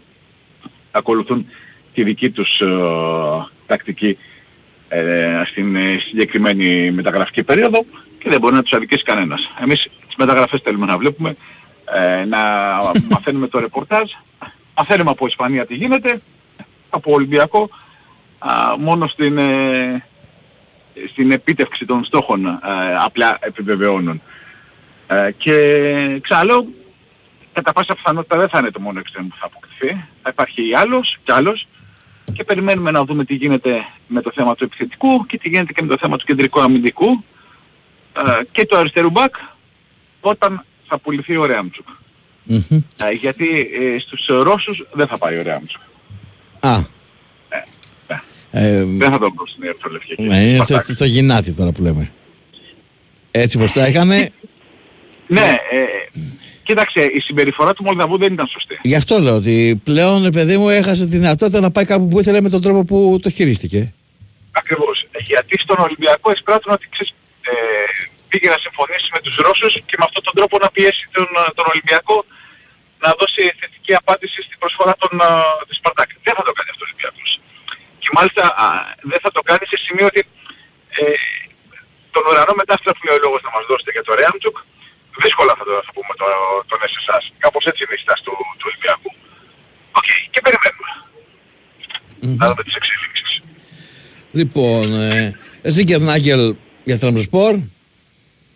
Ναι, το γράφουν οι Τούρκοι, οπότε να περιμένουμε, γιατί οι Τούρκοι λένε ότι μέσα στα ανταλλάγματα είναι και ο Σιώπης. Γι' αυτό εκεί θα σε πήγαινα. Ε, ε, γι' αυτό σου λέω να περιμένουμε λίγο. Η Θα πλάκα, ξεκαθαρίσει είναι, η πλάκα είναι ότι χθες ή προχθές, δεν θυμάμαι, ε, είδα το ιτάρισμα γνωστού Τούρκου δημοσιογράφου που έλεγε ο Σιώπης θα να γυρίσει Ελλάδα, υποψήφοι ξέρω που ενδιαφέρονται ή οτιδήποτε. ΑΕΚ, Παναθηναϊκός και ΠΑΟΚ, δεν έχει Ολυμπιακό. Τώρα μπήκε και ο Ολυμπιακός κανονικά. Τώρα μπήκε και ο Ολυμπιακός σύμφωνα με τους Τούρκους. Ε, Θα το δούμε σύντομα και αυτό το, σε αυτό το Λίγο κομμάτι. αν θες Θα- όμως θα μετακινήσου γιατί δεν σε ακούμε πολύ καλά Νίκολα. Μισό Έχουμε ένα λεπτό. θέμα. Α, Τώρα με ακούτε καλύτερα; Ελαφρώς. Ελαφρώς καλύτερα, μάλιστα. Και είμαι και κινητός και έχω και καλό σήμα τώρα. Τι να σου πω. Εάν έχεις hands-free, βγάλ' τα για λίγο. Ίσως εκεί είναι το, το ζήτημά μας. Λοιπόν, ε, Καλύτερα. τώρα ναι, για μιλά μας. Ωραία, ωραία. Ε, μπράβο. Λέγαμε λοιπόν ότι πάντα σε ό,τι λένε οι Τούρκοι είμαστε επιφυλακτικοί, ιδιαίτερα επιφυλακτικοί. Και ε, μόνος είπες τώρα για το Σιώπη, είχε μπλέξει ΑΕΚ, Παναθηναϊκό και ΠΑΟΚ. Και, Ναι, ρε ε, παιδί μου, τώρα προφανώς δεν- θεωρούν ότι θέλει να επιστρέψει στην ε, Ελλάδα για προσωπικούς λόγους και σου λέει που θα πάμε στα πρωτοκλασσάτα κλαμπ της ε, χώρας. Καλά, ναι. Εκεί δεν χρειάζεται να κάνεις ρεπορτάζ, άμα είναι να πιστέψεις στην Ελλάδα, Γι' πού αυτό θα λέω. πάει. Ναι, δεν θα, δεν θα πάει το παιδί ξέρω, εγώ, σε ομάδα Β' Εθνικής. δεν έχει, Προς Θεού. δεν έχει βγάλει και δύο από τους τέσσερι-πέντε ξέρω εγώ που θα μπορούσε ίσως να πάει. Να πεις ότι ρε παιδί μου ρίχνω τη ζαριά μου. Ε, βγάλε τρεις από τις τέσσερις ε, ομάδες και τώρα βάλαν και την τέταρτη ομάδα μέσα. Αυτό λέω, δηλαδή, οκ. Λοιπόν, δεν υπάρχει θέμα Σιώπη να υποθέσω. Δεν, ε, δεν, θέμα Σιώπης στην παρούσα φάση ξέρεις, ε, έχει παίχτη στη μεσαία γραμμή ο Ολυμπιακός. Αυτό είναι το θέμα. Ε, δηλαδή ακόμα και με τον Μαντί Καμαρά δεν έχει ξεκαθαρίσει το θέμα. Ε, Γιατί ο Μαρτίνεθ τον υπολογίζει από τη στιγμή που είναι παίχτης του Ολυμπιακού. Έχει έρθει ο Ιμπόρα, ε, είναι ο Χουάνγκ, είναι ο Μπουχαλάκης. Θα πρέπει να, να φύγει παίχτης για να, για να έρθει ο Σιώπης. Είναι διότι δεν είναι παίκτης που θα τον πάρεις για να τον έχεις ως δεύτερη, τρίτη εναλλακτική. Ακριβώς. Δηλαδή, ε, σου λέω, είναι ο Ιμπόρα, είναι ο Χουάνκ, είναι ο Μαντί από τη στιγμή που θα μείνει. Ε, είναι οι τρεις που διεκδικούν δύο θέσεις. Και να βάλουμε, εγώ σου λέω το Μπουχαλάκι να, ε, να τον αφήσουμε ως ε, παίχτης που θα έρχεται από τον πάγκο. Είναι τρεις για δύο θέσεις. Και Που έχεις είναι ένα δεδομένο μπουχαλάκι δηλαδή που ότι είναι θα επίσης διεθνής. Δηλαδή δεν είναι κάποιο παιδί που τώρα ξεκινάει. Ναι, η σωστό. Ολυμπιακή. Δεν δεν λέω προς Θεού, δεν λέω κάτι για τον Όχι, Μπουχαλάκι. όχι, άλλο θέλω ότι- να πω. Ότι εάν είσαι ένας παίκτης που αγωνίζει σε αυτές τις θέσεις και λες είναι τρεις που διεκδικούν δύο θέσεις, να έρθω κι εγώ ως τέταρτος, οκ, αλλά και ο τέταρτος είναι ένα μέγεθος που δεν μπορείς να πεις, Α, εντάξει, θα μείνει ως ε, ε, παίκτης που θα παρακολουθεί τα μάτια από την εξέδρα. Είναι παίκτης διεθνής, παίκτης που φυσικά διεκδικεί και αυτός. Ακριβώς. Ακριβώς. Οπότε ε, δεν ξέρω κατά πόσο θα ήθελε και ο ίδιος ο Σιώπης ε, να, να έρθει σε μια ομάδα με τόσες επιλογές. Επαναλαμβάνω με τα δεδομένα τώρα. Αύριο μεθαύριο μπορεί να φύγει ο Καμαρά, ο Ολυμπιακός να κινηθεί για παίχτη στο κέντρο, της, στο, στη μεσαία γραμμή. Οπότε και αλλάζουν τα δεδομένα. Αλλά μιλάμε για τα δεδομένα που έχουμε τώρα. Με τον Καμαρά ε, να έχει δηλώσει, ε, αλλά από το Μάιο να έχει δηλώσει ότι θέλει να παίξει στην Ιταλία, αλλά από το Μάιο μέχρι τώρα ε, στα ερυθρόλευκα τον βλέπουμε και με καλή παρουσία στο, στο φιλικό στη Σκωτία. Και το Μαρτίνεθ δεν υπολογίζει. Γι' αυτό λέω ότι στην παρούσα φάση δεν φαίνεται ο Ολυμπιακός να κοιτάει προς τα εκεί την ενίσχυσή του. Εξτρέμ ναι, επίθεση ναι, κέντρο άμυνας ναι. Αριστερή πλευρά της άμυνας επίσης ναι, ε, γιατί ο Ρέμτσουκ ε, όταν θα έρθουν οι προτάσεις που θα ικανοποιήσουν τον Ολυμπιακό θα φύγει. Στη μεσαία γραμμή όμως ε, φαίνεται να υπάρχουν περισσότερες επιλογές από αυτές που ε, υπολόγιζαν στον Ολυμπιακό ε, αρχές Ιουνίου για παράδειγμα. Μμμ. Να ρωτήσω πότε περιμένεις την ε, επόμενη μεταγραφή του Ολυμπιακού; Έτσι όπως κινείται ο κορδόν, ε, κατά απόκρα μυστικότητα μπορεί και μέχρι την Κυριακή να έχουμε και άλλη κίνηση. Μμμ. Εννοούμε πέραν του Κέννεντι, έτσι; Ναι, ναι, ας το Κέννεντι. Ακριβώς. Να το αποσαφηνίσουμε. Ωραία. Το, το Kennedy περιμένουμε να ξεκαθαρίσει το θέμα άμεσα. Μμμ. Αυτό λέω, ότι δεν βάζουμε την περίπτωση του Κέννεντι μέσα σε αυτές που τις συζητάμε ο μέχρι και Kennedy την είναι Κυριακή. μακριά, όχι. Γι' αυτό μου πες και άλλη μεταγραφή. Γι' αυτό, ναι, ε. κίνηση. Ναι, ναι. Οπότε πάμε προς τα εκεί. Ωραία. Αυτά Σταύρο μου. Να σε καλά, σε ευχαριστώ πάρα πολύ. Καλή μέρα. συνέχεια. Αν προκύψει οτιδήποτε ασφαλώς θα έχουμε ε, ξανά τους συναδέλφους από το ρεπορτάζ του Ολυμπιακού για να δούμε τι γίνεται. Θεωρητικά είναι τυπική διαδικασία η, η απόκτηση του Βραζιλιάνου εξτρέμ της Βαγιαδολίδη του Κέννεδη.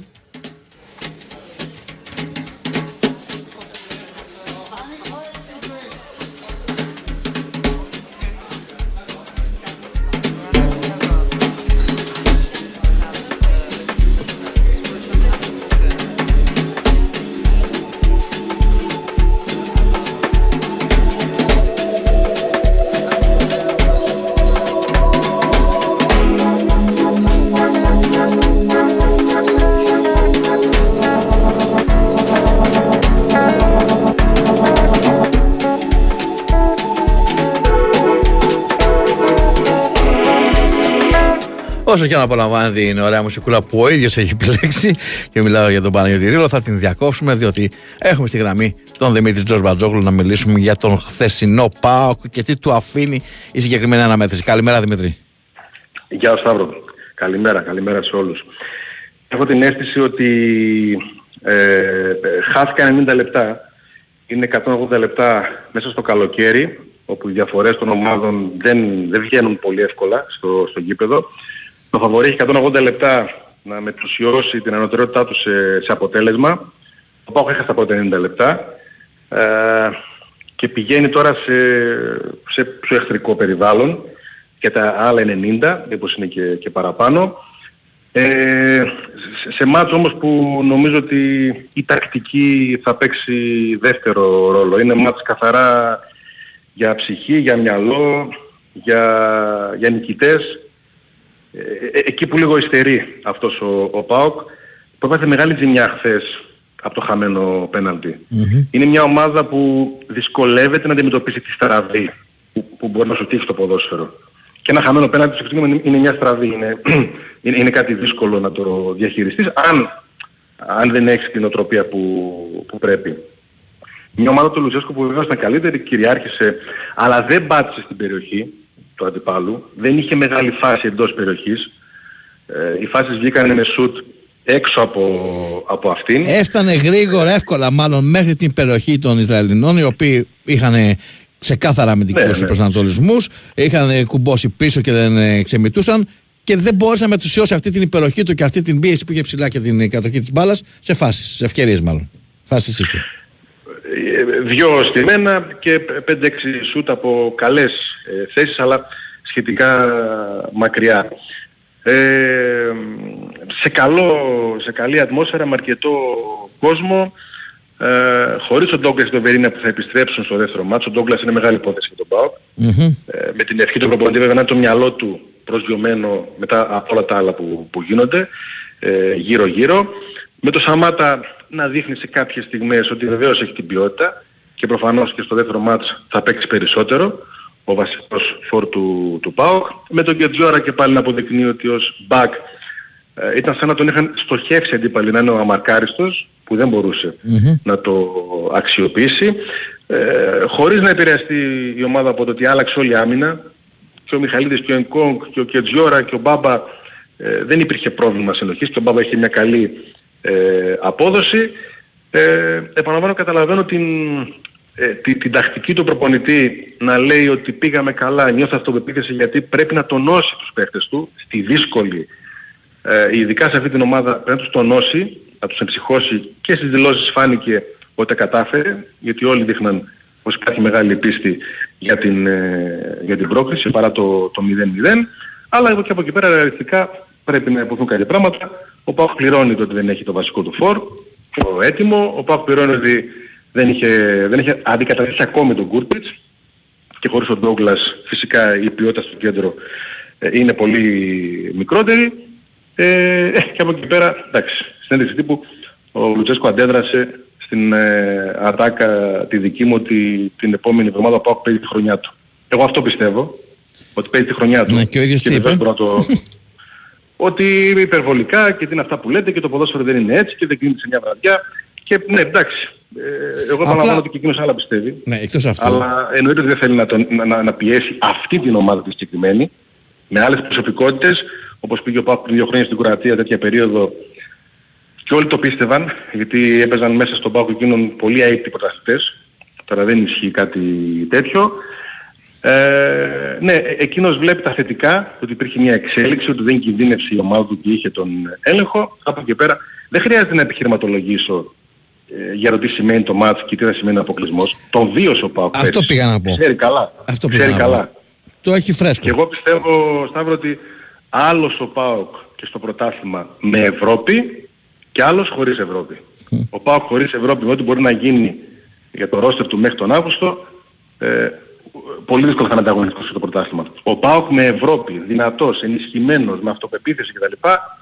θα μπορέσει να ε, κοντράρει και τους άλλους. Αλλά τώρα πλέον είναι σε μια πιο δύσκολη θέση από ό,τι πριν το πρώτο μάτς. Και νομίζω ότι. Δεν σημαίνει ότι αποκλειστική, δεν όχι, σημαίνει όχι, ότι όχι. χάθηκε. Γιατί Εννοείται- φάνηκε, φάνηκε ότι είναι καλύτερη ομάδα από την Πέιτα. Το, Εννοείται, θε- εννοείται. το θέμα είναι, φάνηκε ενώ ακόμα και ε, χθες που δεν είναι στον βαθμό ετοιμότητας που θέλει, ε, που είχε σημαντικές απουσίες και όχι μόνο αυτό, ακόμα και ο Σαματά, ε, θα είναι πολύ περισσότερο καιρό στην ομάδα, οπότε θα μπορούσε να προσφέρει και περισσότερο. Δηλαδή δεν είναι μόνο το Αγκούστο που θα μπει ενώ δεν έπαιζε χθες. Από την άλλη, θεωρώ ότι λίγο πολύ ίδιο μα θα δούμε και στο Ισραήλ. Δεν θεωρώ ότι η Πέιτα θα αλλάξει η τακτική. Εδώ οι, οι- οι πιο πολλοί εκτιμούν ε, ότι οι Ισραηλινοί εντός έδρας δύσκολα θα πειθαρχήσουν τόσο πολύ και θα μείνουν πίσω. Είναι κάτι που και ο Πάοκ παθαίνει σε ευρωπαϊκά παιχνίδια με τον κόσμο μαζί σου και δεν τους Παρασύρεσαι. παρασύρεσαι. Βγαίνεις. Ε, Δεν ξέρω, μακάρι- εγώ έτσι όπως τους είδα χθες, δεν μπορώ να τους φανταστώ να, να, ξε, Ναι. να ξεχυθούν μπροστά. Τώρα τι να πω, μακάρι να πέσω έξω. Ναι, ναι. Ε, το είπε 20 φορές ο Αμπουκασής ο προπονητής του ότι πρέπει να παίξουμε την ίδια άμυνα ακριβώς Ε, δεν στο στην συγκέντρωση και να είμαστε καλύτεροι επιθετικά. Θα δούμε τι θα, θα καταφέρει. Εντάξει, άλλο το κλίμα, άλλες συνθήκες, άλλη η έδρα εκεί. Ε, τελικώς θα Και έρθει άλλη το τελικό βαρύτητα. Διότι εδώ ένα λάθος παράδειγμα στο 10ο ή στο 25ο λεπτό ή στο 30ο, λες εντάξει, έχουμε ένα μάτς μπροστά και έχουμε και ένα δεύτερο ε, Ναι, ναι, ναι. στο Ισραήλ. Τώρα εκεί, ξέρεις, πέσει λίγο με την πλάτη στον τοίχο. Και η μεν και η δε. Γι' αυτό μίλησε καλά, γι' αυτό τους τόνωσε, γι' αυτό μίλησε για εξέλιξη, ε, γι' αυτό δεν θέλει να φορτώσει πάρα πολύ το δεύτερο παιχνίδι. Κατανοητά όλα αυτά για τη νέα ομάδα που, που έχει. Εντάξει, παίζει πάρα πολλά την άλλη εβδομάδα. Ε, δεν νομίζω ότι θα αλλάξει κάτι φυσικά και στο ρόστερ και όλα τα υπόλοιπα μέχρι τότε πέρα από τις επιστροφές τις οποίες ε, αναφέραμε. Μιχαηλίδη περιμέναμε. Ε, χθες το είπαμε ότι δοκιμάστηκε. Ναι, Ήταν μια έκπληξη ε, παρότι χρησιμοποιήθηκε ως βασικός και στο τελευταίο φιλικό μαζί με τον ε, Εκόνγκ. Ε, είναι καλύτερος με την μπάλα στα πόδια και ε, δημιουργικά. Ο Κουλιαράκης είναι καλύτερος αμυντικός. Ε, σίγουρα προτίμησε τον ε, Μιχαηλίδη. Δεν νομίζω ότι έχει κάποιο πρόβλημα. Μα σωστά το Γενικώς- διάβασα. Με αυτό που μας λες, ακριβώς αυτό Ναι. ήταν. Ότι ήθελε, δεν θεωρούσε ότι θα ζοριστεί τόσο ε, αμυντικά έτσι, Ναι. ώστε ήθελε ένα στόπερ που ναι, μεν να τηρεί ε, αυτά που πρέπει στο αμυντικό κομμάτι, αλλά να μπορέσει να βοηθήσει και περισσότερο στο δημιουργικό που χθες το χρειαζόταν. Ε, δεν το βγήκαν μια-δυο στιμένες γιατί και αυτά παίζουν πολύ μεγάλο ρόλο ενώ έφτασε σε θέση βολής και ο Σβάπ και ο Ενκόγκ δεν κατάφεραν να βρουν ε, αιστεία. Ε, σου λέω, για μένα όλα περνούν στην άκρη. Δυστυχώς είναι έτσι το ποδόσφαιρο και τόσο σημαντικά τα προκριματικά που είναι πάνω απ' όλα το, το αποτέλεσμα. Χάθηκε η πρώτη ευκαιρία να πάρει προβάδισμα ο Πλοκ, να πάει και για ένα αποτέλεσμα και για δύο αποτελέσματα, να έχει περιθώριο και ξέρω εγώ ακόμα και να χάσει. Το χάσε αυτό, το χάσε αυτό το πλεονέκτημα και πάει ε, για ένα μάτς όλα για όλα στην έδρα του αντιπάλου που βεβαίως είναι υποδεέστερος αλλά και αυτοί πλέον αρχίζουν και το πιστεύουν. Ακριβώς. Είναι Ισραηλινοί, είναι, είναι, είναι ένα έθνος, παθιάζεται, είναι και, στο, και ποδοσφαιρικά να το δούμε, μας κοντράρουν πάρα πολύ καλά. Είναι σαν να θέλουν να μας ανταγωνιστούν, σαν να μας, θέλουν να μας κερδίσουν, να μας φτάσουν. Είναι... Ακριβώς. Και είναι και συμπαγής Ως- ομάδας ως παράδοση το βλέπουμε. Όντως. Τελευταία ερώτηση και σε αποδεσμεύω. Θεωρείς και εσύ ότι μετά τις αλλαγές του Λουτσέσκου, αντί να πάρει όθηση η ομάδα, όχι απλά δεν πήρε, ίσως έμεινε και λίγο πιο πίσω; Ναι, γενικώς δεν, ε, δεν, δεν βοηθήθηκε. Παρότι μπήκε ο Σαμάτα, παρότι εντάξει, ε, μπήκαν και άλλοι ποδοσφαιριστές. Ε, δεν υπήρχε το κουράγιο, δεν υπήρχε, το, το πιστεύω. Αλήθεια είναι ότι δεν απείλησε ε, ιδιαίτερα, αλλά αυτή είναι κιόλας. Δεν, ε, θα τον έβαζε το Σαμάτα. Θα βγάζε ένα χαφ. Ο Κωνσταντέλιας βγήκε, δεν είχε ιδιαίτερη προσφορά στο, στο παιχνίδι. Ε, εκ του αποτελέσματος και εθνικό να μπορεί να πεις ότι δεν του βγήκαν οι, οι αλλαγές. Εντάξει, προφανώς. Και αυτό. Εντάξει, βέβαια, το αποτέλεσμα όπως λες, ότι νομίζω όλοι στη θέση του λίγο πολύ αυτά θα κάναμε. Ε, μα δεν έχει και πολλούς Μετρημένα κουκιά. Να σε καλά, Δημήτρη μου, σε ευχαριστώ πάρα πολύ. Γεια σου, Σταύρο. γεια. Γεια χαρά, καλό μεσημέρι και στον Δημήτρη Τζορμπατζόγλου. Ακολουθεί διαφημιστικό μήνυμα. Όταν ξέρεις τι σημαίνει πραγματική διασκέδαση, ξέρεις τι επιλέγεις. Big Win, χιλιάδες στοιχηματικές επιλογές σε αμέτρητα πρωταθλήματα και παιχνίδι όλο το 24ωρο στο live casino με dealer που μιλούν ελληνικά και μοναδικές προσφορές. Ρυθμιστή σε ΕΠ, συμμετοχή για άτομα άνω των 21 ετών, παίξει υπεύθυνα όροι και προποθέσει στο bigwin.gr.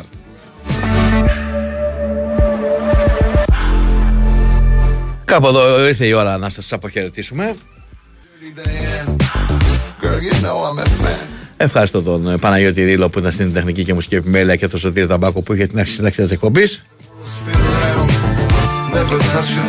Μπαίνει ο Στέφανο Παλαιότολο μέσα, οπότε θέλοντας και μη θα φύγω. Πετάω το μη, θέλοντας. από το Σταύρο Χονδροθέμιο που για τις δύο ώρες που πέρασαν ε, σας είχατε συντροφιά εδώ από το μικρόφωνο του Big News Sport FM στους 94,6. Να είστε όλοι καλά. Μην συντονισμένοι. Ακολουθεί αθλητικό δελτίο ειδήσεων και μετά Χρήστος ε, Ρομπόλης. Ε, καλή Παρασκευή να έχετε. Ένα ακόμα καλύτερο Σαββατοκύριακο να έχετε. Εμείς θα τα ξαναπούμε σε λίγο καιρό από Δευτέρα κανονικό πρεσάσμα με Βάιο τσούτσι. Κανάστε όλοι καλά να προσέχετε τους αυτούς σας.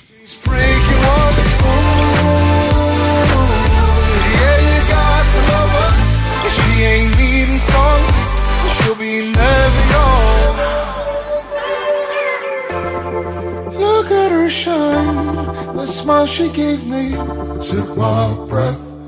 How will I tell her that she's fine? Perfect design.